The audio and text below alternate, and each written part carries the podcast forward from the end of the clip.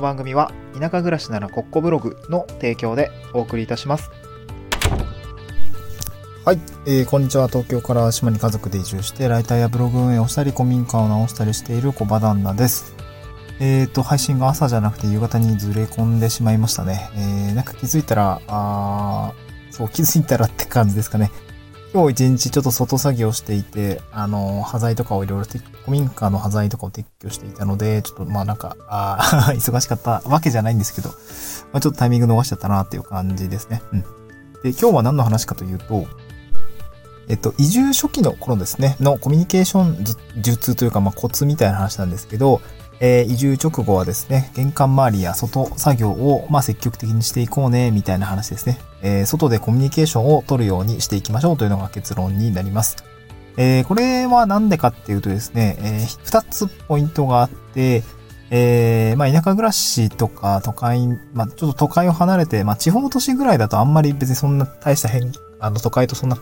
変化ないんですけど、まあ、割とこう、そうですね、人口、僕は今人口4万人の都市にいるんですけど、まあ、それの、まあ、ある集落にお世話になっていて、まあ、それかなりかそってるんですね。で、かなり、なんて言うんでしょう、人間関係濃いというか、あの、全員知り合いみたいな 感じの状態ですね。なんかよくよく考えたら僕は、あれですね、えー、いろん、まあ、新潟で生まれて青森に住んでいて、えー、その後、東京に出てきて、で、今こっちにいるんですけど、なんかよく考えたらその周辺全員知ってるって状態、今ここでしかかあの体験してないんで、まあ、よくよく考えたらまあそういうのって普通じゃないなと思うんですけど、まあ、そういう環境、まあ人口4万人はちょっと、うん、ちょっと多いかもしれないです。人口1万人以下だと、まあそういう集落ってまあ本当にたくさんあると思うし、まあ人口10万人以下の、えー、都市でも、まあそういったところに住んでる人は結構多いのかなと思うんですけど、なんて言うんですかね。もう人間関係濃いの一言に尽きるんですが、まあそういう状況の中で、えっと、まあ、生活自体をですね、田舎暮らしを楽しむためのコツとして、えー、外でコミュニケーションを取るようにしましょうっていうところが一つあります。で、ポイントとしては、あの、まあ、信頼づくりのためっていうところが一つと、あと、きっかけづくりが一つっていう、まあ、この2点がですね、外で、まあ、外にいることが意外と大事だよっていうことですね。で、一つ目は、どういうことかというと、あの、まあ、なんか、ちょ、んなんていうかね、まあ、コロナでだいぶ外出の機会減っちゃったと思うんですけど、えっとですね、こう、まあ、隣、あ、なんだっけ、隣三、ん隣三県、ん？なんだっけ？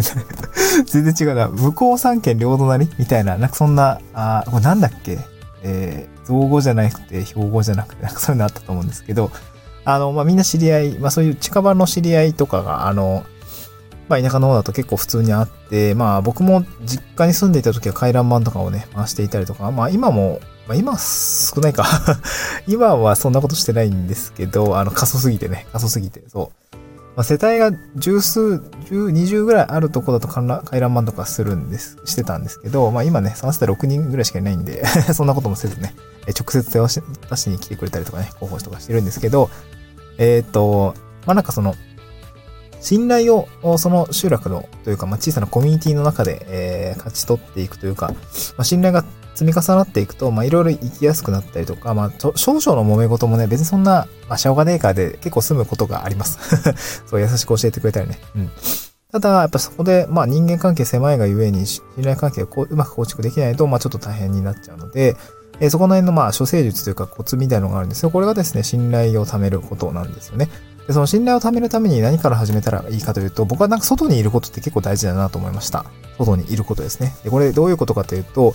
えー、まあ、単純接触効果みたいなあ話あると思うんですよ。まあ、よく、まあ、例えばで同じ電車でよく見かける人をなんとなくこう親近感を湧いたりとか、えー、SNS だとなんか、こう、よく見てるタイミングで投稿している人のことはな、別になんかそういうやりとりしたわけじゃないんだけど、なんかこう、あよく見るなーっていう人になったりとか、まあそういうあの単純接触効果ですね。えっ、ー、と、同じような感じで、まあ地域に入った時に、あ、なんかあの人いつもこう、この時間帯玄関掃除してんなとかね、あの、なんか周りの人とすごくちゃんと挨拶してんなとか、なんかこう喋ってはいないんだけど、なんかこう、その人のことが目につくみたいな感じが結構、あの、SNS とか、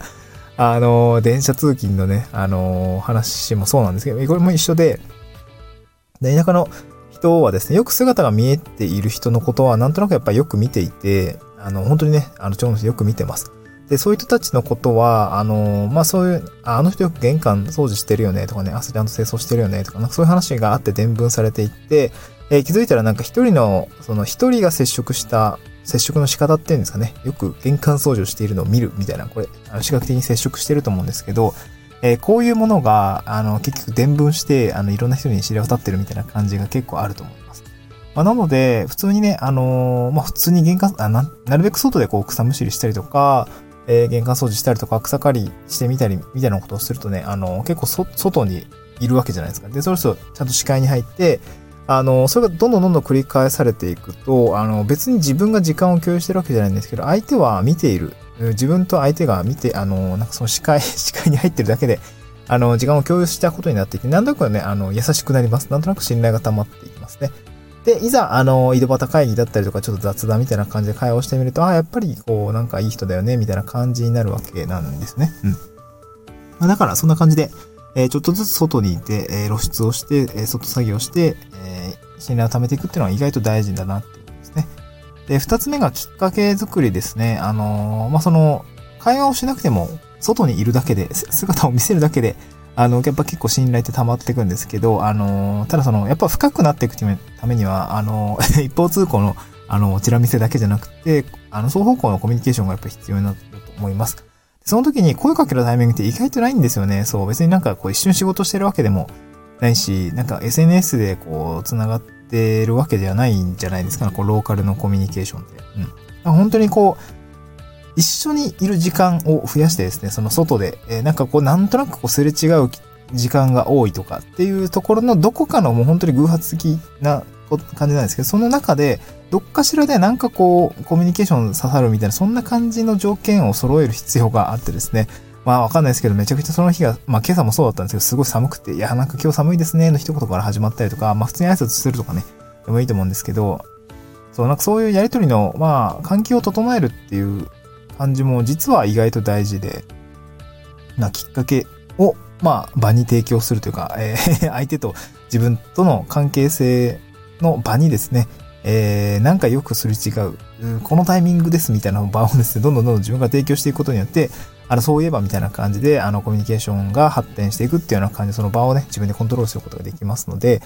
あの、外にいること、草刈りしたり、草草むしりしたりとか、あの、まあ、地域の清掃活動にどんどん参加するっていうところ意外と大事だよというお話でございました。えー、まあ今はね、まあ今日はそうだったんですけど、昼に、本当なんかこう出会い頭に、あのー椎茸をね もらって、あ、袋ありますか？みたいな。あ、もう、あ、ありますあります。あの、いつもありがとうございます。みたいな感じでね、椎茸を、あ、なんかよく見たらちょっと実、実、あの、椎茸、助手席にこぼれ落ちてました。はい。えー、今日帰ってね、ちょっとなんか、炒め物にしようかなと思います。はい、そんな感じで。まあ、そういうなんか、外にいたら、こう、お裾分けももらえる可能性もありますので、まあ、そんな感じでですね、外にいる、外でのコミュニケーション、外にいることというのを大切にしてみるといいのかなと思います。はい、また次回の収録でお会いしましょう。バイバイ。